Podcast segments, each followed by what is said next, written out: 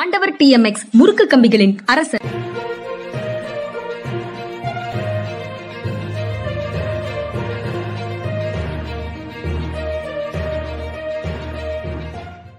வணக்கம் இது மனிதா மனிதா. சார் வணக்கம் சார்.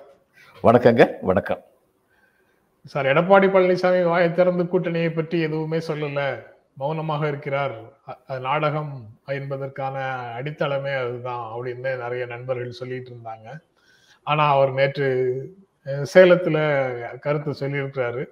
தேசிய ஜனநாயக கூட்டணியிலேருந்து அதிமுக வெளியில போனது பொதுச் செயலாளருடைய முடிவு இல்லை. தொண்டர்களுடைய முடிவு. அதை பொதுச் செயலாளர் நிறைவேற்றி இருக்கிறோம் அப்படின்ற மாதிரி அவர் நேற்று சொல்லியிருக்கிறாரு. பிரதமர் வேட்பாளர் அவசியம் இல்லை. ஒரு கேம்ப் ஒரு தேர்தலை சந்திக்கிறதுக்கு அஹ், பீகார்ல சாரி ஒரிசாலையும் மேற்கு வங்கத்திலையும் பிரதமர் வேட்பாளர் யாருன்னு சொல்லிட்டா கட்சிகள் வந்து தேர்தலை சந்திக்கின்றன அப்படின்னு ஒரு கேள்வியும் கேட்டிருக்கிறாரு. அப்போ அவங்க பொசிஷன் வந்து அவங்க தெளிவாக ஒரு லைன் எடுக்கிறாங்க. மாநில உரிமைகளுக்காக அதிமுக குரல் கொடுக்கும். வேறு எதுவும் பிரச்சனை இல்லை அப்படின்னு அவங்க சொல்றதாக தெரியுது. நீங்க எப்படி பார்க்குறீங்க சார்? இல்ல அவர் சொல்லிட்டாரு எனக்கு இந்த என்டிஏல இருந்து போறதுல எல்லாம் விருப்பம் இல்லை. தொண்டர்கள் கட்டாயப்படுத்தினாங்கன்னு அவரே சொல்லிட்டார். அது பொதுச் செயலாளர் முடிவு இல்லை என்னை விட்டுருங்க சாமி அப்படின்னு சொல்லி பிஜேபி கிட்ட சொல்றாரு. அதுதான் இதுக்கு அர்த்தம். வேற எந்த அர்த்தமும் கிடையாது. அந்த ஸ்டேட்மெண்ட்டுக்கு நீங்க சொல்ற பொருளுக்கு பின்னால வேற எதுவும் எங்களை எதுவும் செய்து விடாதீர்கள் அப்படிங்கிற கோரிக்கை அதில் அடங்கி இருக்கு மறைமுகமாக இருக்கு. இருக்கு. ஆனா அதுக்கு பெனிஃபிட் ஆஃப் டவுட்டை வந்து அந்த பக்கத்துக்கு கொடுக்கிறது தான் இயற்கை நீதி அப்படின்னா பொதுச் செயலாளர்கள் அல்லது மாநில செயலாளர்கள் எல்லாருமே வந்து அமைப்பு எடுக்கக்கூடிய முடிவுகளை செயல்படுத்துவதற்கு மட்டும்தான் அப்படின்னு இடதுசாரி கட்சிகள்ல ஒரு லைன் சொல்லுவாங்க சார். அந்த மாதிரி அதிமுக இருக்கிறதுக்கு வாய்ப்பே இல்லையா? இல்ல வாய்ப்பே இல்லை. வாய்ப்பே இல்லை. அவங்களுடைய முடிவு தான் கட்சியினுடைய முடிவாக இருக்கும். கட்சியினுடைய என்ன சொல்றாருன்னா காலங்கள் மாறும் கோலங்கள் மாறும் காட்சிகள் மாறும். அப்படின்னு பிஜேபிக்கு சொல்றாரு. வேற ஒண்ணும் கிடையாது. அந்த காலங்கள் மாறுங்கிறது அவங்க. நீங்க ஆட்சியில இருக்க மாட்டீங்கிறதுக்கும் அதுல பொருள் இருக்கா? அப்படியே எடுத்துக்கலாம். அதை ஒட்டி நாராயணசாமி முன்னாள் முதலமைச்சர் புதுச்சேரி முன்னாள் முதலமைச்சர் நாராயணசாமி வைத்தியலிங்கம் எல்லாரும் நேற்று காந்தி ஜெயந்தி காமராஜர் மறைவு நாள் அந்த விழாக்களை எல்லாம் கொண்டாடும் போது அவங்க பேசியிருக்கிறாங்க. அதுவும் ரொம்ப வேலிடான விஷயமாக இருக்கு. அதுல குறிப்பாக முன்னாள் முதலமைச்சர் நாராயணசாமி பேசும்போது உத்தரப்பிரதேசம் குஜராத் இந்த இரண்டு மாநிலங்கள் தவிர வேற எந்த மாநிலத்திலையும் பிஜேபி ஜெயிப்பதற்கான வாய்ப்பே இல்லை அப்படின்னு சொல்றாரு. குஜராத்தில் கூட அவங்க ஜெயிக்கிறதுக்கு வாய்ப்பு இல்லாம போகும். ஆம் ஆத்மியும் காங்கிரஸும் ஒன்றிணைந்து தேர்தலை சந்தித்தார். சந்தித்தால் அதுதான். யூபி தவிர எதுவுமே சாலிடாக அவங்களுக்கு இன்னைக்கு தேதியில இல்லை அப்படிங்கிறது இந்தியா கூட்டணியினுடைய பிரச்சாரம் மட்டும் இல்லை உண்மை நிலையும் அதே மாதிரி தான் இருக்கிறதாக ஊடகங்கள்ல இருந்து தெரிந்து கொள்ள முடியுது. அது அப்படித்தானா? அவர்களுடைய பலத்தினால் இல்லை. இல்லை. மாயாவதி தனியாக நிற்பார் என்ற என்ற உறுதிமொழி அவருக்கு அளிக்கப்பட்டிருப்பதாக இருந்தால் வாக்குகள் பெரியுங்கிறதுனால யூபியில் ஜெயிப்பான். பீகாரில் வந்து ஓபிசி எண்ணிக்கை தொடர்பாக ஒரு தகவல் வெளியிட்டிருக்கிறாங்க. ஒரு சர்வே முடிவை வெளி வெளியிட்டிருக்கிறாங்க. அது அது அது அதிகமாக பேசணும் சார். அது அதுக்கு முன்னாடி வேற சின்ன சின்ன செய்திகள் இல்லை. வேறு சில செய்திகளை பேசிட்டு போயிடலாம் அதுக்கு. கடந்த ஆகஸ்ட் மாதம் மட்டும் இந்திய தகவல் தொழில்நுட்ப சட்டத்தின் அடிப்படையில் வாட்ஸ்அப் நிறுவனம் 74 நாலு லட்சம் கணக்குகளை முடக்கி இருக்கிறது தடுத்து இருக்கிறது பேன் பண்ணியிருக்கு அப்படின்னு ஒரு செய்தி இருக்கு சார்.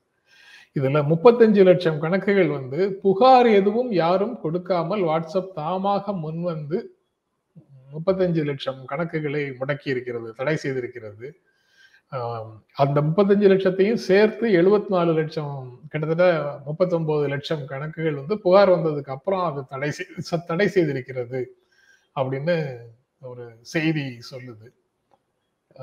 இது ஆகஸ்ட்ல மட்டும் அப்படின்னு சொல்றாங்க. இப்படி ஒவ்வொரு மாதமும் நடந்து கொண்டிருக்குதுங்கிறது இதுல இருந்து நம்ம இன்ஃபர் பண்ணிக்கக்கூடிய செய்திகளாக இருக்கு. அப்போ எவ்வளவு தூரம் ஹேட் கேம்பெயின் நடந்து கொண்டிருக்கிறது அல்லது வேறு ஏதோ அவதூறுகள் நடந்து கொண்டிருக்கிறது அல்லது ஆபாசமான செய்திகள் பரிமாற்றம் நடந்து கொண்டிருக்கிறது. எதன் அடிப்படையில் இதெல்லாம் பண்ணாங்கன்னு தெரியல அந்த டீட்டெயில்ஸ் இல்லை அதில். பட்டு மனிதர்களுக்கு இடையில எவ்வளவு செய்திகள் எந்தெந்த மாதிரி கூடாத செய்திகள் பரவி கொண்டிருக்கிறதுங்கிறது இந்த செய்தியிலேருந்து புரிந்து கொள்ளலாமா? இல்ல இது வந்து நல்ல செய்திகளை பரப்பி கொண்டிருந்தவர்களை தடை செய்யறது அதிகாரத்தை வச்சு தடை செய்யறாங்கிற இன்னொரு பிளிப் சைடும் இதுக்குள்ள இருக்கா? ரெண்டுமே நடக்குது. சில கெட்ட செய்திகள் தடுக்கப்படுகின்றன பல நல்ல செய்திகளும் தடுக்கப்படுகின்றன நினைக்கிறேன். இப்போ இந்த கெட்ட செய்திகள் தடுக்கப்படும் எனக்கு ஒரு சின்ன சந்தேகம். உதயநிதி வந்து ஹிந்து ஜெனோசைடு பண்ணுங்கன்னு சொன்னாரு அப்படின்னு சொல்லி பாரதிய ஜனதா கட்சியுடைய அதிகாரப்பூர்வமான ஐடி விங்ல போட்டாங்க. இவர் அப்படி பேசவே இல்லை. இது வந்து இதை விட மோசமா வந்து மனிதர்களிடையே வந்து பொய்மையை சொல்லி விரோதத்தை வளர்க்க முடியாது. அவங்கள இவங்க நிப்பாட்டி இருந்தாங்கன்னா தடை பண்ணியிருந்தாங்கன்னா சட்டப்படியான நடவடிக்கைகளில் இவர்கள் ஈடுபடுகிறார்கள் முழுக்க முழுக்க அப்படின்னு நான் நம்பியிருப்பேன். அப்படி ஒன்றும் நடக்கல. அப்படி இருக்கும்போது இவங்க என்ன சட்டத்தை ஃபாலோ பண்றாங்க? ஆஹ் அது அவர்களுடைய கவனத்திற்கு வரவில்லைன்னு அவங்க சொல்லுவாங்க. நம்ம புகார்கள் புகாரே புகார்களே இல்லாமல் முப்பத்தஞ்சு லட்சத்தை நிப்பாட்டி இருக்காங்கல்ல ஆமா அதுல மௌலவியா கணக்கு வராது. அப்புறம் நீங்களே சொல்லிட்டீங்கல்ல. சட்டப்படி நடக்கின்றார்களா இஷ்டப்படி நடக்கின்றார்களா என்று அவர்கள் தான் சொல்ல வேண்டும். செல்ல வேண்டும்.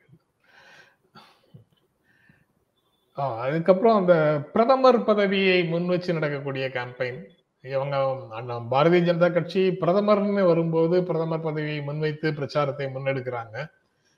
ஆனா முதலமைச்சர்கள்னு வரும்போது மாநிலங்கள்ல முதலமைச்சர்களை முன்னிறுத்த மாட்டோம் அப்படிங்கிறத கிட்டத்தட்ட ஸ்டாண்டாக எடுத்துட்டாங்க நிலையாக எடுத்துட்டாங்கன்னு தோணுது. ராஜஸ்தான்லயோ அஹ், சத்தீஸ்கர்லயோ மத்திய பிரதேஷ்லயோ அவர் நேற்று இந்த மாநிலங்கள்ல பிரச்சாரமும் செய்திருக்கிறாரு. முதலமைச்சர்கள் ஏற்கனவே அந்த முதலமைச்சர் ஃபிகராக இருக்கக்கூடியவர்களுக்கு போட்டியாக பலரை டெல்லியில் இருந்து இறக்குமதி செய்திருக்கிறார்கள் அப்படிங்கிற செய்திகளோட சேர்த்து அந்த பிரதமர் பதவி தொடர்பாக நடக்கிற பிரச்சாரம் வேற. அதுக்கு நேர் மாறாக முதலமைச்சர் பத- பதவிகளுக்கு பெயர்களை சொல்லாமல் நடக்கின்ற பிரச்சாரமா இருக்குது.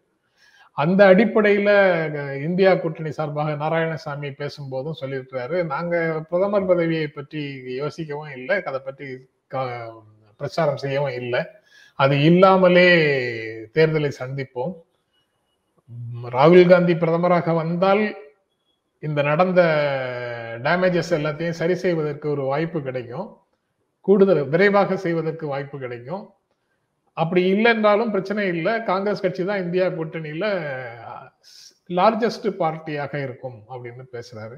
அது காங்கிரஸ் கட்சி பிரமுகர்கள் அந்த மாதிரி பேசுவது இயல்பானது அப்படின்னு விடணுமா இந்த நேரத்துல அதெல்லாம் பேசுவதை தவிர்க்கணும்னு சொல்லுவீங்களா?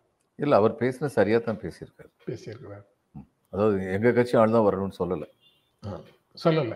சொல்லல. அதுக்கப்புறம் பிரதமர் யார் என்று சொல்லாமல் நடந்த தேர்தலில் தான் ஆயிரத்தி தொள்ளாயிரத்தி எழுபத்தி ஏழில் இவர்கள் வெற்றி பெற்றார் எதிர்க்கட்சிகளை எல்லாம் சேர்ந்து பிரதமராக வாஜ்பாயை அறிவித்து நடந்த தேர்தலில் பிஜேபி தோல்வியுற்று கண்டிருக்கிறது. தேவகவுடா பிரதமராக வருவதற்கு முன்னாலும் பிரதமர் யார் என்று அறியாமல் தான் அந்த தேர்தல் தேர்தலில் எதிர்க்கட்சிகள் ஒன்றிணைந்து போரிட்டார்கள். அதனால பிரதமர் யாருன்னு சொல்லி நடந்த கட்சியும் தோத்திருக்கு. பிரதமர் யாருன்னு சொல்லாத கட்சி கூட்டணியும் ஜெயிச்சிருக்கு. அதனால இது வந்து ரொம்ப பெரிய பிரச்சனை இல்லை. Correct sir. அதாவது மொராஜி தேசாய் பிஎம் ஆகும்போது சொல்லல. விபி சிங் பிஎம் ஆகும்போது சொல்லல. தேவகவுடா பிஎம் ஆகும்போது சொல்லல. மன்மோகன் சிங் பிஎம் ஆகும் போதும் சொல்லல. அந்த முதல் மூன்றும் ஏன் சொல்றேன்னா அவங்க அதுக்கு உடனடியாக என்ன சொல்லுவாங்க? ஐந்தாண்டுகள் நிலையான ஆட்சியை அவர்கள் கொடுக்கவில்லைன்னு சொல்லுவாங்க. அதனாலதான் நிலையான ஆட்சி கொடுத்ததையும் சேர்த்து சொல்ல வேண்டியதாக இருக்கு. பிஎம் யாருன்னு சொல்லாம தான் ஐக்கிய முற்போக்கு கூட்டணி இரண்டாயிரத்தி நாலுல வெற்றி பெற்றது மன்மோகன் சிங் பிரதமர் ஆனாரு. ஐந்து வருடங்கள் இல்ல பத்து வருடங்கள் அவர் பிஎம் ஆக இருந்தாரு. நிலையான ஆட்சியை கொடுத்தாரு. இன்றைக்கு பாரதிய ஜனதா கட்சி தங்களுடைய சாதனைகளாக சொல்லிக் கொண்டிருக்கின்ற பல்வேறு விஷயங்களுக்கான கிரவுண்ட் ஒர்க் மட்டும் இல்ல பினிஷிங் ஒர்க் வரைக்கும் எல்லாத்தையும் செய்தது மன்மோகன் சிங் தான். ஆமா. பெயர் மாற்றத்தோடு இவர்கள் எல்லாவற்றையும் கிரெடிட் எடுத்துக்கொண்டார்கள் அப்படிங்கிறது தான். சிறு சிறு மாற்றங்களோட. அதுல இருந்த ஜனநாயக தன்மைகளை அகற்றி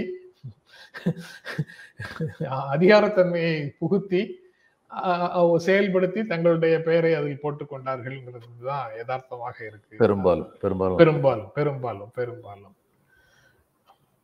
அதுக்கப்புறம் சார் அக்டோபர் செகண்ட் வந்து கிராம சபை கூட்டங்களை நடத்துவது அப்படின்னு ஒரு நடைமுறை இருக்கு இங்க. அது அதிகாரப்பூர்வமாகவும் செயல்படுத்தப்பட்டிருக்கிறது. வருடத்திற்கு இரண்டு முறை கூடணும்னு இருந்தது மூன்றாச்சு. அதுக்கப்புறம் திராவிட முன்னேற்ற கழகம் ஸ்டாலின் தலைமையிலான திராவிட முன்னேற்ற கழகத்திற்கு பிறகு அது வருடத்திற்கு ஆறு முறை கூடுவது அப்படின்னு grass root democracy participatory democracy அப்படின்னு நம்ம பேசுகின்ற பல்வேறு விஷயங்களை செயல்படுத்துவதற்கான ஒரு திட்டம் நடைமுறைக்கு வந்திருக்குது.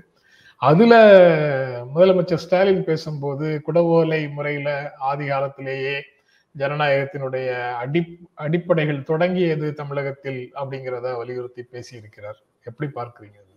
இல்ல அவர் அந்த வார்த்தை முக்கியம். அடிப்படை துவங்கியது. அடிப்படை துவங்கி இருக்கிறது அது முழு ஜனநாயகம் அல்ல. ஜனநாயகத்திற்கான ஒரு அடிப்படை துவங்கியது. இவர் வந்து பிரபுக்கள் சபைக்கு தான் முதல்ல இங்கிலாந்து மன்னர் வந்து அதிகாரம் கொடுத்தாரு. கொடுத்துட்டு அழுதாரு. ஐயோ அதிகாரத்தை பறிச்சிட்டாங்களே அதுதான் ஜனநாயகத்துடைய தொடக்கமாக இருந்தது. அது மாதிரி கொடவோலை முறையிலையும் வந்து யாருடைய பெயர்கள் எல்லாம் போட முடியும்னு சொல்லி பார்த்தா அது வந்து மறுபடியும் வந்து அங்கே முழு ஜனநாயகம் இல்லை அந்த நேரத்தில். ஆனால் அது ஒரு ஜனநாயகத்துக்கான ஒரு அடிப்படை தான் ஒரு துவக்கம். அப்படி அப்படி வந்து தான் அதுக்கப்புறம் எக்ஸ்பேண்ட் ஆகும். அது அந்த அளவில் அதை வரவேற்கலாம். முதல்வர் சரியாக சொல்லியிருக்காரு. இன்னைக்கு பண்ணியிருக்கிறது வந்து ரொம்ப சிறப்பானது அந்த கிராம சபை கூட்டங்கள் மறுபடியும் மறுபடியும் தொடங்கப்பட வேண்டும் நடத்தப்பெற வேண்டும் அப்படிங்கிறது ரொம்ப ஆரோக்கியமான ஒரு அரசியல். என்ன சொல்ல போனா எந்த கட்சி ஆட்சிக்கு வந்தாலும் இந்த. உள்ளாட்சி பிரதிநிதிகள் தான் அந்த கட்சிக்கு கட்டவே ரொம்ப கொடுக்க முடியும். அதனால இந்த மாதிரி கூட்டங்கள்லாம் நடத்தினா தான் அவங்களெல்லாம் கட்டுக்குள்ள வச்சிருக்க முடியும். அந்த அளவுலயே அது ரொம்ப வரவேற்க தகுந்ததுதான் சந்தேகமே கெட்ட பேர் கொடுக்க முடிந்ததும் அவர்கள்தான் நல்ல பேர் கொடுக்க முடிந்ததும் அவர்கள்தான் ஜனநாயகத்தினுடைய அடித்தளமாக இருந்து கருத்து உருவாக்கங்களுக்கு கிரவுண்ட்ல வந்து மக்களிடத்துல கட்சியினுடைய நல்வி நல்ல விஷயங்களை கொண்டு செல்வதும் அவங்க தான். எல்லா பொறுப்பும் அவங்க கையில தான் இருக்கு முக்கியமாக ஜனநாயகத்துல. அதுல நேற்று அவர் குறிப்பிட்டது காணொளியில பேசும்போது குறிப்பிட்டது முக்கியமான இன்னொரு ஏரியா. வந்தவங்க வராதவங்களிடம் இதனுடைய அருமைகளை எடுத்து சொல்லி அடுத்த முறை அழைத்து வாருங்கள் அப்படின்னு சொல்றாரு. பார்ட்டிசிபேஷனை அதிகப்படுத்துங்க அப்படின்னு சொல்றாரு. இது வழக்கமாக நீங்க நடத்தல நாங்க நடத்தணும் அப்படின்னு ஒரு கிரெடிட் எடுத்துட்டு போறதோட வழக்கமாக அரசியல் கட்சிகள் இதை கடந்து போகும். ஆனா இவர் ஒரு ஸ்டெப் மேல போய் முழுமையான பங்கேற்பு அங்க இருக்கணும் அப்படிங்கிறத வலியுறுத்துற மாதிரி தெரியுது. பல விஷயங்களை பற்றி திரு ஸ்டாலின் அவர்கள் பேசுறது ரொம்ப வரவேற்க தகுந்ததுங்க. ஒரு சரியான நிகழ்காலத்தையும் சிறந்த எதிர்காலத்தையும் அமைக்க வேண்டும். சுருக்கமாக சொல்றதுன்னா இதுதான் அவர் பேசுவார். சரியான நிகழ்காலத்தையும் சிறந்த எதிர்காலத்தையும் தமிழகம் காண வேண்டும். அப்படிங்கிறது அவருடைய பேச்சு எல்லாத்துலேயுமே இருக்கு. நான் இதுக்கு முன்னாடி இது தமிழக அரசு வந்து அவருடைய இரண்டு ஆண்டு- திமுக ஆட்சி இரண்டு. ஆண்டுகள் நிறைவு பெற்றதை விட்டு ஒரு மலர் விட்டுருந்தேன் நீங்களும் கட்டுரை எழுந்தீங்க நானும் கட்டுரை எழுந்தேன் கட்டுரையில் இறுதியில் இதுதான் சொல்லியிருந்தேன். முதலமைச்சரை சுற்றி இருப்பவர்களும் கட்சிக்காரர்களும் ஆஹ், அரசியல் அரசு ஊழியர்களும் இவர் சொல்லுவதன் உட்கருள் உட்பொருளை புரிந்து கொண்டு அதற்கு ஏற்ப தங்களை நடைமுறைப்படுத்திக் கொண்டால் தமிழகத்தின் எதிர்காலம் மிக மிக பிரகாசமானதாக இருக்கும். சந்தேகமே கிடையாது. ம். இதுவரைக்கும் ரொம்ப- முதலமைச்சர் பேசின பப்ளிக் ஸ்டேட்மெண்ட்ல ஒண்ணுல கூட பார்ஷியாலிட்டி அது இதுன்னு சொல்லி பார்க்க முடியாது. ரொம்ப சரியாக சொன்னீங்க சார். நான் முழுக்க உடன்படுகிறேன். அதாவது நீங்க சொன்னது பிரசன்ட் ஸ்ட்ரென்த் இப்போது இருக்கக்கூடிய வலிமை அதை வைத்து பின்னால எதிர்காலத்தினுடைய திட்டமிடல் இந்த இரண்டுக்குமான பேச்சுல எந்த குறையும் அவரிடத்துல சொல்ல முடியாது. பெரும்பாலான பேச்சுக்கள்ல. எ- எங்கேயோ ஒன்றிரண்டு நம்ம பார்க்காம போயிருக்கலாம். கட்சிக்காக பேசும்போது கூட ஒரு சில விஷயங்களை கடுமையாக பேசியிருக்கலாம். அது தெரியல. பட் ஒரு நைன்டி பர்சன்ட்டுக்கு மேல வந்து அவர் மிகச்சரியான ஸ்டேட்மெண்ட்டை சொல்றாருன்னுதான் புரிந்து கொள்கிறோம். அதனாலதான் நம்ம பெரும்பாலும் மனிதா மனிதால அது போன்ற ஒரு யுனிவர்சல் அப்பீலோட இருக்கக்கூடிய அனைத்து மக்களுக்குமான அறைகூவல்களாக அனைத்து மக்களுக்கும் பொருந்தக்கூடிய செய்திகளாக இருக்கக்கூடிய அனைத்தையும் நம்ம வந்து மனிதா மனிதால விரிவாக பேசியிருக்கவும் செய்றோம். அந்த வகையில ரொம்ப ரொம்ப முக்கியமான பேச்சுக்களை அவர் பேசுறாரு. அதாவது நம்ம எதிர்பார்ப்பு அது- அதனால கடந்த காலங்களை அவர் மறந்து விட்டார்னு பொருள் இல்லை.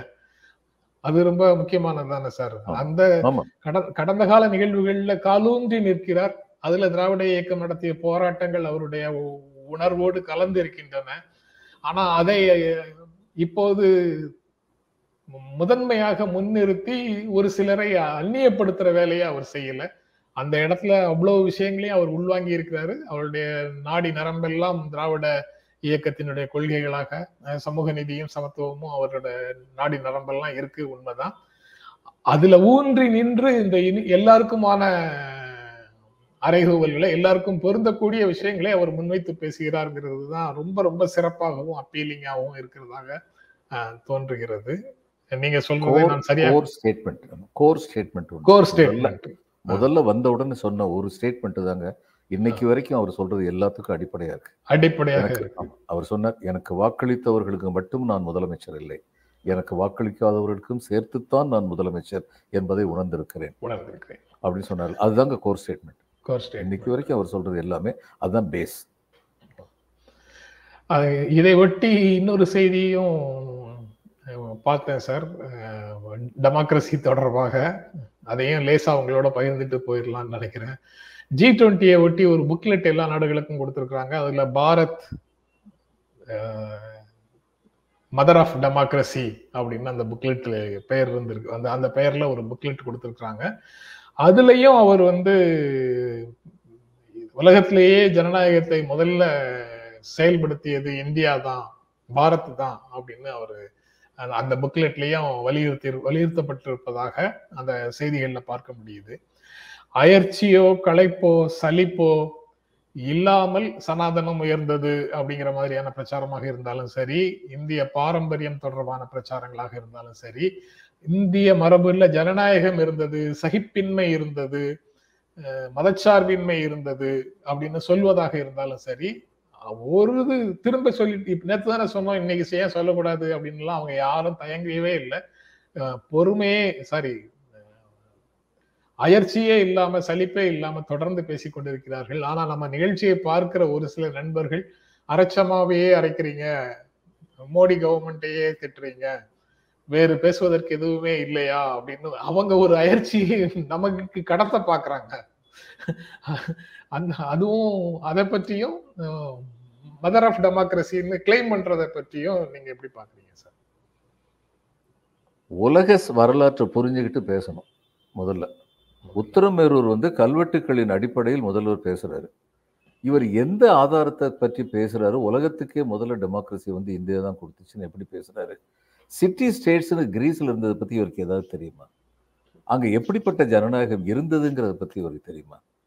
I think the prime minister needs to be educated about certain basic things பல விஷயங்கள் வந்து ஏன்னா இவர் பிரதம மந்திரி வந்து இந்தியாவுடைய பிரதம மந்திரி. இவர் பேசுறது வந்து உலகம் கவனிக்கும். இவர் சொல்வதை உலகம் கவனிக்கும். கவனிக்கிற உலகம் வந்து அறியாமையில் உள்ள உலகம் கிடையாது. அவங்க எல்லாருக்கும் தெரியும். உலக சரித்திரம் வந்து எல்லாருக்குமே தெரியும். அதனால இதெல்லாம் கொஞ்சம் விவரமாக சொல்லு சும்மா சனாதனம் இருந்தது சைப்புத்தன்மை இருந்ததுன்னு சொல்லிச்சுட்டா போதாது.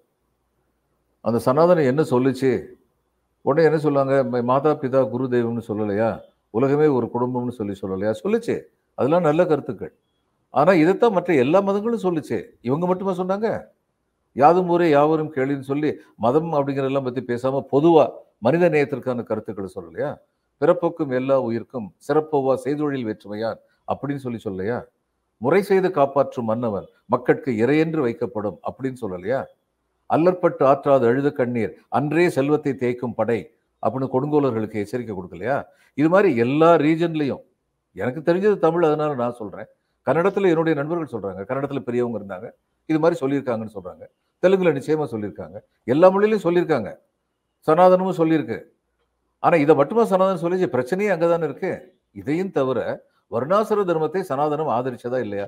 இதுக்கு அவங்க வந்து எஸ் ஆர் நோ அவ்வளவுதானே சொல்லணும். அது சொல்லும்போது தெரிஞ்சிருமே சனாதனம் வந்து இந்தியாவை பிளவுபடுத்தியதுன்னு. பெரிய எப்படி எங்க போய் சொல்றீங்க? இந்தியாவில் ஜன ஜனநாயகம் இருந்தது பாரம்பரியம் இருந்தது அப்படின்னு.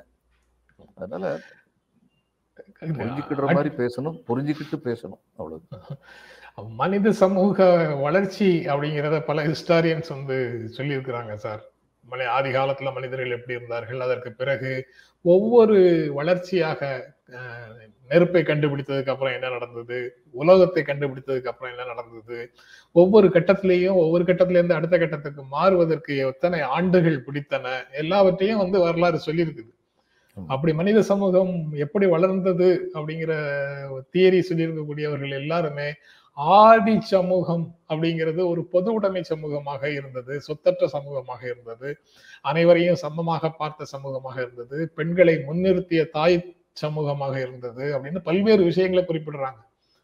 அது வந்து இந்த மண்ணுல மட்டும் இல்லை அந்த அந்த சமூகம் வந்து எல்லா இடங்கள்லயும் இருந்தது. அதுக்கப்புறம் அடிமை சமூகத்திலிருந்து விடுதலை பெறும்போது கூட எல்லா பகுதிகளிலையும் அடிமைகள்ல கிளர்ந்து எழுந்தவர்கள் இருந்தாங்க. ஆக கிள கிளர்ச்சி அப்படிங்கிறது வரும்போதே எதிர்ப்பு அடக்குமுறைக்கு எதிராக எதிர்ப்பு வரும்போதே அங்கு வந்து அடக்குமுறைகள் படிப்படியாக தகர்ந்து ஜனநாயகத்துக்கான வெளிகள் திறக்கும் அப்படிங்கிறதும் ஒரு தியரியாக நிற்குது இந்த எதுவுமே புரிதல் இல்லாம வெற்று பெருமை கோரும் ஒரு ஸ்டேட்மெண்ட்டாக மட்டும்தான் அந்த ஸ்டேட்மெண்ட்டுகள் எல்லாம் வருதா அப்படித்தான். முதல்ல இவங்களுக்கு வேட்டுவ சமுதாயம் என்ன வேளாண் சமுதாயம் என்னன்னு இந்த தெரியும். வருஷத்தை ஜி டுவெண்ட்டி எழுப்பி அனுப்பிச்சிருக்காங்களே. வேட்டுவ சமுதாயத்திலிருந்து சம உரிமை இருந்தது. வலிமை பெற்றவன் மட்டும்தான் அந்த ரெஸ்பெக்டிவ் ஸ்ட்ரென்த் அப்படிங்கிறதும் பெண்ணுக்கு அளிக்கப்பட்ட உரிமை வேட்டுவ சமுதாயத்தில் வந்து வேளாண் சமுதாயம் வந்ததுக்கு அப்புறம் தான் இந்த அடிமை முறைகள் வந்தன. ஆண்டான் அடிமை மேலோன் கீழோன் அப்படிங்கிறது அந்நேரம் தான் வந்தது. இதையெல்லாம் பற்றி ஒரு நாட்டுடைய ஸ்டேட்மெண்ட்டாக வந்து ஒன்று போகும்போது இப்போ இவர் வந்து பில் கிளின்டன் வந்து இங்கே இது இந்தியாவுக்கு வந்திருந்தார். அவர் வந்து ஒரு லெக்சர் கொடுத்தார். அந்த லெக்சர் கொடுத்தபோது அந்த லெக்சரை பற்றி என்ன சொன்னாங்கன்னா it's not the speech prepared by the president it was a speech prepared by the nation அதாவது அவங்க வந்து பல்கலைக்கழகங்கள்ல இருந்து கருத்துக்கள் வாங்குறாங்க. தங்களுடைய அதிகாரிகளிருந்து கருத்துக்கள் வர்றாங்க. ஆந்த்ரோபாலஜிஸ்ட் கருத்துக்கள் வாங்குறாங்க. அவர் பேசும்போது ரொம்ப வேடிக்கை ஒன்று சொன்னார்.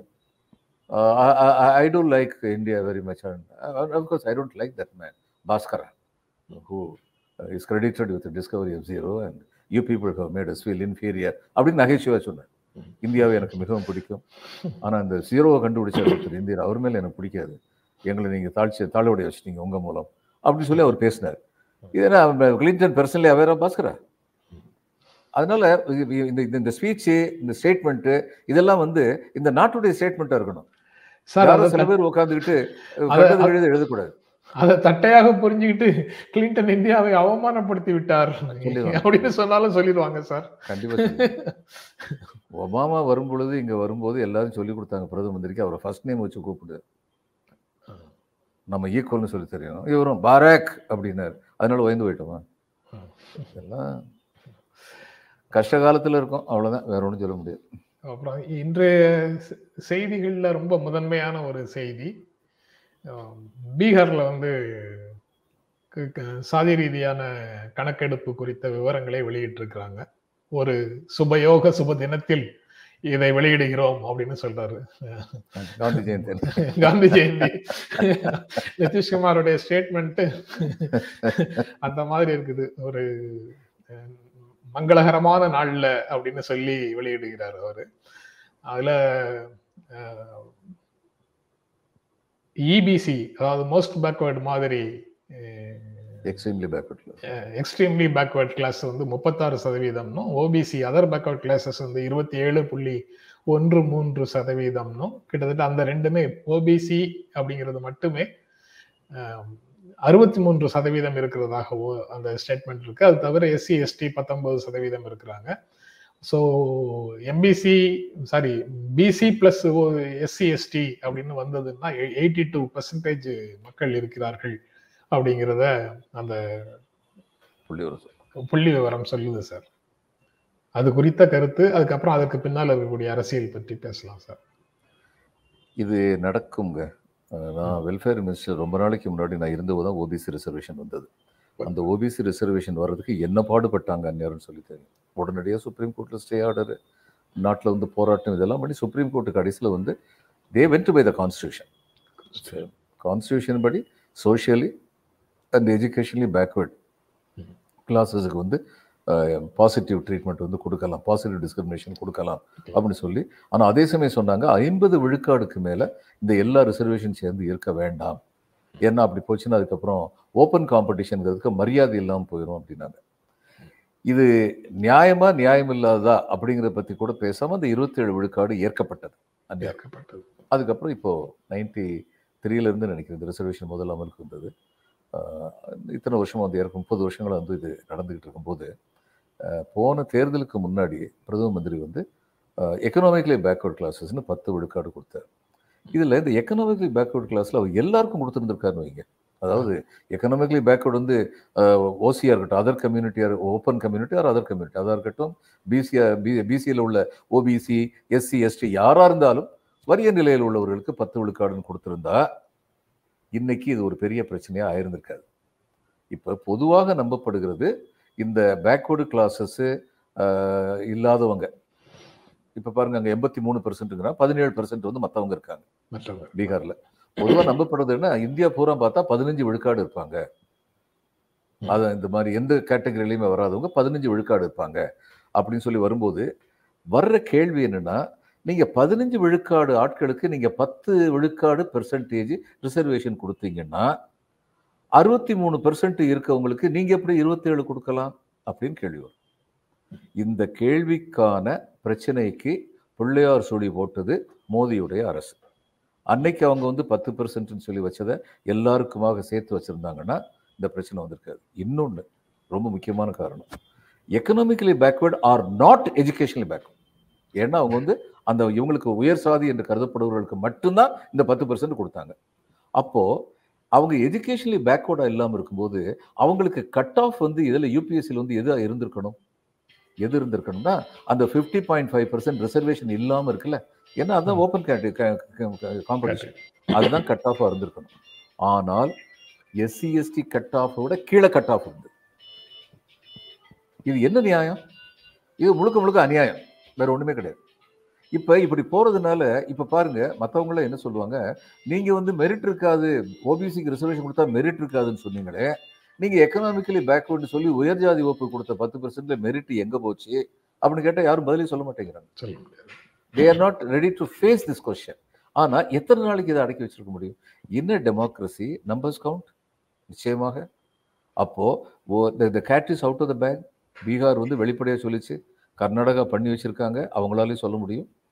இன்னொரு உண்மை என்னவென்றால் ஓபிசின்னு சொல்லி சொல்லலாம் ஆனா என்ன ஜாதின்னு சொல்லி எல்லா சென்சஸ்லயும் இருக்கு. ம். அதை வச்சு கம்ப்யூட் பண்ணி எத்தனை ஓபிசி இருக்காங்கன்னு இந்தியன் சென்சஸ்லயும் கண்டுபிடிக்கிறது கஷ்டம் கிடையாது. கஷ்டம் கிடையாது. கஷ்டம் கிடையாது. அது இது- அமுக்கி வச்சிருந்ததுக்கு இதுதான் காரணம். குர்மி வந்து எத்தனை பேர் பெர்சன்டேஜ் இருக்காங்க? காயஸ் எத்தனை பெர்சன்டேஜ் இருக்காங்க? அவங்கள எத்தனை பேர் அரசு பதவியில் இருக்காங்க? இதுல முக்கியமான விஷயம் என்னன்னா இனிமே வந்து இந்த மெரிட் நாசமா போயிடும் அதுன்னு சொல்லி பேச முடியாது. இதுதான் முக்கியமான விஷயம். அப்ப இது ராகுல் Gandhi in my opinion has got the very right point. சரியான பாயிண்ட் அவர் வந்து பிடிச்சிட்டாரு. இதை இவங்க எடுத்துட்டு போனாங்கன்னா எஃபெக்டிவா எடுத்துட்டு போனாங்கன்னா இந்தியா கேம்பெயின் வந்து இந்தியா கூட்டணி வந்து இவங்க இந்துக்கள்ங்கிற பேர்ல எல்லாத்தையும் வந்து ஒன்றிணைக்கணும்னு சொல்லி பாரதிய ஜனதா கட்சி செய்தே அந்த முயற்சிக்கு வந்து ரொம்ப பெரிய அடைஞ்சல் வரும். நிச்சயமா வரும். பீகார்ல வந்து ஆதி காலத்துல இருந்தே உங்களுக்கு தெரியும். இது. ஆ கற்பூரி தாக்கூர் பீரியட்ல இருந்தே அங்க ஓபிசிங்கிறது வந்து கொஞ்சம் கொஞ்சமா பலம் பெற ஆரம்பிச்சது. பலம் பெற ஆரம்பிச்சு இன்னைக்கு ரொம்ப பெரிய பலத்தோட அவங்க இருக்காங்க. சந்தேகமே இல்லாமல் அப்போ அவங்க வந்து இதை கேள்வி கே அவங்க ஏற்கனவே கேள்வி கேட்க ஆரம்பிச்சாங்க. அவங்க தான் சொன்னாங்க ராமாயணத்தை வந்து ரொம்ப பக்தி இலக்கியம் பக்தி இலக்கியம்னு சொல்லி எங்களையெல்லாம் நீங்க வந்து அடிமைப்படுத்திக்கிட்டு இருக்கீங்க எங்களையெல்லாம் கேவலப்படுத்திக்கிட்டு இருக்கீங்கன்னு ஒரு குரல் எழுந்தது. இந்த குரல்கள் எல்லாம் வலிமை பெறும். இது இன்னைக்கு இல்லைன்னா இந்த ரெண்டாயிரத்தி இருபத்தி நாலு இல்லைன்னா ரெண்டாயிரத்தி இருபத்தொம்பதுல இதுக்கு வந்து முடிவில்லை. இது தொடர்ந்து இந்த குரல் எழுப்பப்பட்டு கொண்டு தான் இருக்கும். கடைசியில ஜனநாயகம் வெல்லும் என்றால் என்னைக்கு நீங்கள் வந்து ஐம்பது பெர்சன்ட்டுக்கு மேலே போகக்கூடாது மெரிட்டுக்கு இடம் இருக்கணும்னு சொல்லிட்டு பத்து பெர்சன்ட் கொடுத்தது மூலமே நீங்கள் ஏற்கனவே டைல்யூட் பண்ணிட்டீங்களே அறுபது பெர்சன்ட் ஆயிடுச்சு இன்னைக்கு விழுகுது அப்போ இவங்க என்ன கேட்பாங்க? ஓபிசி வந்து நீங்கள் பத்து பெர்சன்ட் அவங்களுக்கு கொடுத்துட்டீங்க அப்போ எங்களுக்கு வந்து நீங்கள் என்ன கொடுத்துருக்கீங்க? Two third of the total population percentage கொடுத்துட்டீங்க. அப்போ அறுபத்தி மூணுக்கு டூ தேர்ட் வந்து ஃபார்ட்டி டூ பர்சன்ட்டு எங்களுக்கு நீங்கள் ஃபார்ட்டி டுவெண்ட்டி செவன் பேரில் ஃபார்ட்டி டூ கொடுங்க கேட்க தான் செய்வாங்க. இது எல்லாத்துக்குமே காரணம் அவங்க பா- போட்டு வச்ச அந்த ஆர்டர் ரொம்ப தவறான ஆர்டர். அது வந்து. அப்படி போட்டு அதுதான் இப்போ முதன்மையான கேள்வியாக வருது சார். இந்த சர்வேக்கு பிறகு இந்த கருத்து கணிப்புக்கு கருத்து கணிப்பு இல்லை. இந்த கணக்கெடுப்புக்கு பிறகு அதுதான் முக்கியமான கேள்வியாக வருது. இந்த உண்மைகளின் அடிப்படையில அந்த ஐம்பது பெர்சன்ட் அப்படிங்கிறது வந்து இனி இல்லாமல் செய்யப்படும் லீகல்லி இல்லாமல் செய்யப்படும்ங்கிற ஸ்டேஜ் ஸ்டேஜுக்கு இது நகருமா அப்படிங்கிறது முதல் கேள்வியாக இருக்கு. ஒண்ணு. நகர- வேண்டுங்கிற டிமாண்ட் கூடிக்கிட்டே போகும். In my. Opinion it's very legal demand legal genuine demand logical demand. Genuine demand logical demand legal demand எல்லாமே. இல்ல லீகல் டிமாண்ட் இப்ப சொல்ல முடியாது. ஆனா ஜெனுவின் டிமாண்ட் லாஜிக்கல் டிமாண்ட் இல்ல லீகல்னா எந்த எந்த அடிப்படையில் அது லீகல் மனித சட்டத்தின் பத்து அடிப்படையில் பர்சன்ட் நேர்மையானது. பத்து பர்சன்ட் கொண்டு வந்ததுனால இது லீகல் ஆயிடுது. அதுக்கு பிறகு இதை மூன்று ஸ்டேஜஸாக பார்க்கலாமா? விபி சிங் பீரியட்ல மண்டல் கமிஷன் அறிக்கைக்கு பிறகு இதை செயல்படுத்துவதற்கு உண்டான பீரியடு விபி சிங் அதற்கு மையமாக இருந்த ஒரு பீரியடு அதற்கு பிறகு ரெண்டாயிரத்தி பதினாலுல ப- பத்துக்கு பிறகு நரேந்திர மோடி ஓபிசியினுடைய ரட்சகராக ஒரு தோற்றத்துக்கு வந்து அந்த ப்ராமினன்ட் ஓபிசி கேஸ்ட்டை தவிர மீதி இருக்கிற கேஸ்ட் எல்லாத்தையும் மேனிப்புலேட் மேனிப்புலேட் சொல்லக்கூடியது மேனேஜ் மேனேஜ் பண்ணி அவங்களுக்கு ஆதரவாக கொண்டு வந்ததன் மூலமாக பீகார் யூபியில யாதவ் தவிர மீதி ஓபிசி அப்படி பிற பகுதிகளில் ஒவ்வொரு இடத்துலயும் செல்வாக்குள்ள ஓபிசி தவிர மீதி ஓபிசி எல்லாத்தையும் தன் பக்கம் கொண்டு வந்ததன் மூலமாக ஓபிசியினுடைய தனிப்பெரும் தலைவராக அவர் ஒரு முன்னிறு முன்னிறுத்தப்பட்டது ஒரு பத்து வருஷம் போச்சு இப்ப போச்சு. இது மூன்றாவது ஸ்டேஜ் இப்போ பிஜேபி ஹெல்ப்லெஸ் uh, இவங்க ராகுல் காந்தியும் நிதிஷ்குமாரும் பழைய சோசியலிஸ்ட் கட்சி சமூக நீதி கட்சிகள் எல்லாமே இந்த கோரிக்கையை முன்வைக்கின்றன. சமாஜ்வாதி ஆர்ஜேடி டிஎம்கே இது எல்லாமே இந்த காங்கிரஸ் எல்லாமே இந்த க- கோரிக்கைகளை முன்வைக்கின்றன. இது மூன்றாவது எரா ஸ்டேஜ் இதை தவிர்க்கவே முடியாது. இப்போ அது இம்ப்ளிமெண்ட் ஆயிரும். விரைவில் இம்ப்ளிமெண்ட் ஆயிடும். இந்தியா ஆட்சிக்கு வரும். நிறைவு அமலுக்கும் வந்துரும் அப்படின்னு நம்பலாமா? இது ரெண்டாயிரத்தி இருபத்தி நாலு வரும்னு நம்புறேன். வருதோ இல்லையோ இது ஒரு நாளான வந்துரும். ஏன்னா மக்களுடைய. கிளர்ச்சி ஆரம்பிச்சிடும் ஆரம்பிச்சு. ஏன்னா இது அதான் மறுபடியும் சொல் மோதி பயின்ற அடிப்படை தவறு. அந்த எல்லாருக்கும் வறியவர்கள் எல்லாருக்குமே எக்கனாமிக்கலி பேக்வர்டு எல்லாருக்குமே இந்த பத்து percent கொடுத்துருந்தாருன்னா they would have been on a strong footing today. அப்படி பண்ணாம விட்டதுனால இது ரொம்ப பெரிய பிரச்சனை ஆகத்தான் செய்யும். அதை தவிர்க்க. முடியாது.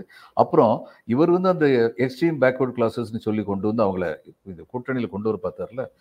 தியரட்டிக்கலி இட்ஸ் நாட் ராங் அது அதுதான் டெமோக்ரஸியுடைய வலிமைன்னு நான் நினைக்கிறேன். இந்த ஃபார்வேர்ட்ஸ் among the பேக்வேர்ட்ஸ் மட்டும் எல்லாத்தையும் பிடிச்சிக்கிட்டு இருக்கக்கூடாது. பேக்வேர்டில் எல்லாருக்குமே கிடைக்கும். அதனால தான் உள்ளிட ஒதுக்கீடு வந்து கலைஞர் கொண்டு வந்தார். நீங்கள் தமிழ்நாட்டை பார்த்தீங்கன்னா பிரச்சனைகள் வரும்பொழுதெல்லாம் பிரச்சனையை அமுக்க பார்க்கல. இப்படி ஒரு பிரச்சனை வந்து ஜெனீனா இருக்கு. முஸ்லீம்களுக்கு உள்ளிட ஒதுக்கீடு வேணும். இவங்களுக்கு அருந்ததிற்கு உள்ளிட ஒதுக்கீடு வேணும் அப்படிங்கிறத உணர்ந்து அதை செஞ்சாங்க. அதை செஞ்சதுனால தான் இங்கே வந்து ஒரு பெரிய சமுதாய கிளர்ச்சி நடக்காம தடுக்கப்பட்டது. இப்போ அதை அவங்க அங்கே செய்யணும் அவங்க. அதுக்கு இருபத்தி ஏழு விழுக்காடு பத்தாது. அதுல ரொம்ப முக்கியமானது பிரச்சனைகளை அமுக்கவும் பார்க்கல. பிரச்சனைகளுக்கான தீர்வுன்னு பின்னோக்கியும் போகல. உள்ளுக்குள்ளேயே ஜனநாயக ரீதியான தீர்வுகள் மூலமாக கொஞ்சம் கொஞ்சமாக முன்னேறிட்டு தான் போறோம். ஜனநாயக சமூகத்துல முன்னேறிட்டு தான் போறோம். அதே மாதிரியான ஒரு பார்வையும் அணுகுமுறையும் அரசியலும் சமூகமும் இந்தியா முழுவதும் அதாவது இதில் குறைபாடுகள் இருக்கு. குறைபாடுகள் அது அது தேர்ந்தெடுச்சா இது தேர்ந்தெடுச்சான்னு அதுக்கப்புறம் நண்பர்கள் யாராவது கேள்வி கேட்க போறாங்க. இதுல குறைபாடுகள் இருக்கு. இதையும் இதே போல பிரச்சனைகள் வரும்போது நெருக்கமாக வரும்போது முரண்பாடுகள் கூர்மையடையும் போது ஜனநாயக ரீதியான தீர்வுகள் மூலம் முன்னோக்கி நகர்வோம் அப்படிங்கிற நம்பிக்கைக்கான ட்ராக் ரெக்கார்டு தமிழ்நாட்டில் இருக்கு. பிற இடங்கள்ல பின்னோக்கி போவதற்கான கூறுகள் தெரியுது. அது அந்த இரண்டுக்கும் இடையில உண்டான போராட்டமாகத்தான் இன்றைய அரசியல் சூழலையும் பார்க்க வேண்டியதா இருக்கு. ஆனால் இது போன்ற நிகழ்வுகள் சமூகத்துல நடக்கும்போது பிரதமர் என்ன சொல்றாருன்னா ஏழைகளின் உணர்வுகளோடு எதிர்க்கட்சிகள் விளையாடுகின்றன. அறுபது வருடங்களாக சாதி அடிப்படையில் நாட்டை அவை பிளவுபடுத்துகின்றன அப்படின்னு சொல்றாரு சார். சாதி அமைப்பில் என்ன பிளவுபடுத்தினாங்க? அவங்க ஓபிசி ரிசர்வேஷன் எப்போ கொண்டு வந்தாங்க? நாற்பத்தி ஏழுக்கு அப்புறம் தொண்ணூற்றி ரெண்டாக தான் கொண்டு வந்தாங்க. என்ன பிளவுபடுத்தினாங்க அந்த தேவையை உணர்றதுக்கே அவங்களுக்கு அவ்வளோ நாள் ஆச்சு. Empowerment of the society means empowerment of all relevant components of the society not just a few people அது வந்து இந்தியாவில் வந்து இன்னைக்கு வந்து இனிமே எந்த அரசியல் கட்சியுடைய சொத்தாகவும் இது இருக்காது. இந்த போராட்டம் என்பது அரசியல் கட்சிகளை மீறி போகக்கூடிய ஆபத்து இருக்கிறது. அதுக்கு முன்னாடி ராகுல் காந்தி கரெக்டாக அதை பிடிச்சிருக்கிறார். ஏன்னா அரசியல் கட்சிகளை மீறி போராட்டம் போச்சுன்னா அது ஜனநாயகத்துக்கே வந்து அச்சுறுத்தலாக வந்து முடியும். ராகுல் காந்தி இது ஆயிரம் ஆண்டுகளாக நடத்து நடந்து கொண்டிருக்கின்ற கருத்தியல் யுத்தம்னு என்னைக்கு சொன்னாரோ அன்னைக்கு அவர் வந்து he has completely captured the pulse of this nation அது உண்மைதான். அது யாராலையும் மறுக்க முடியாது. இதுல அவர் வெற்றி பெறாரா? இருபத்தி நாலுல வெற்றி பெற்றாரா? வெற்றி பெறோம் நம்புவோம். ஆனால் இது ஒரு நாள் வெற்றி பெறத்தான் செய்யும். யாராலும் விதை நாம் போட்டது அப்படின்னு சிவாஜி சொல்ற மாதிரி.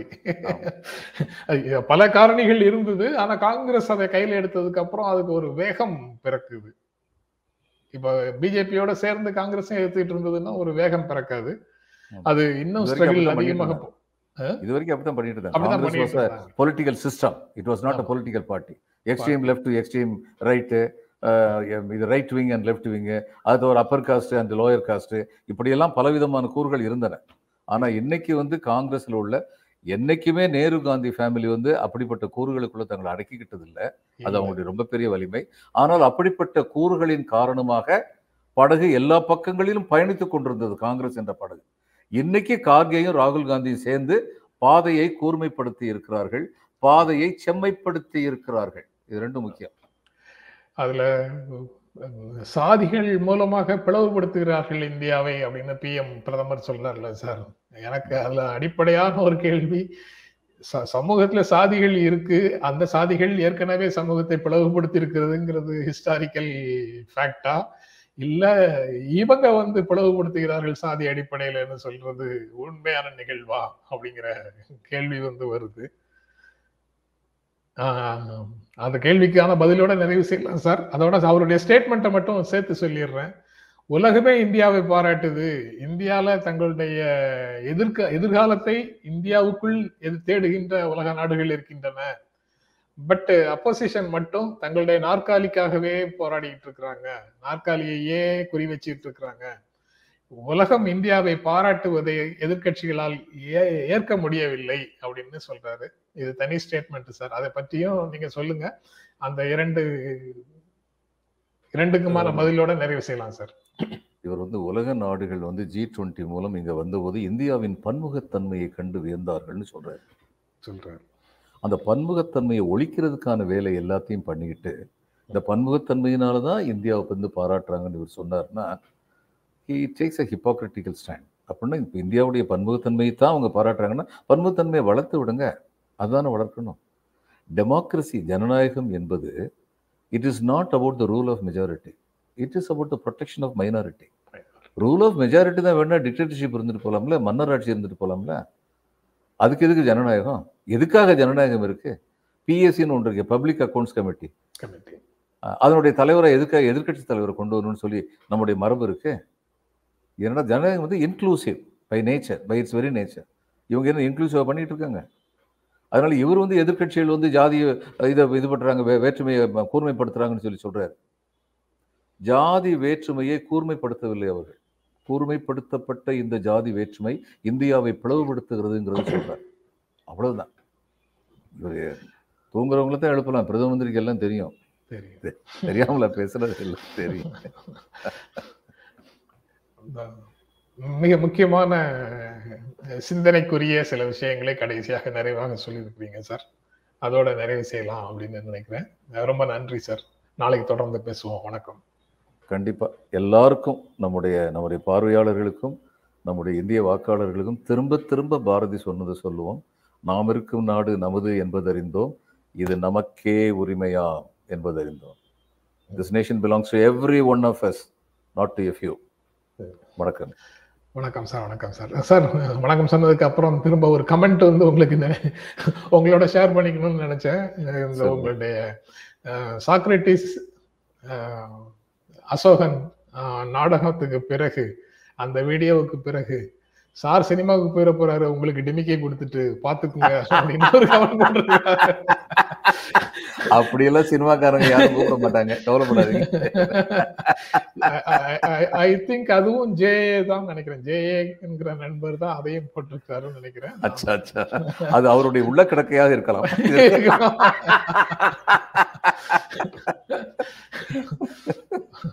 ஓகே சார் பாப்போம். நாளைக்கு பார்ப்போம் சார் ஓகேங்க வணக்கம். வணக்கம் வணக்கம். நண்பர்களே உங்களுக்கும் எங்கள் அன்பும் நன்றியும். மீண்டும் சந்திப்போம். நன்றி. வணக்கம்.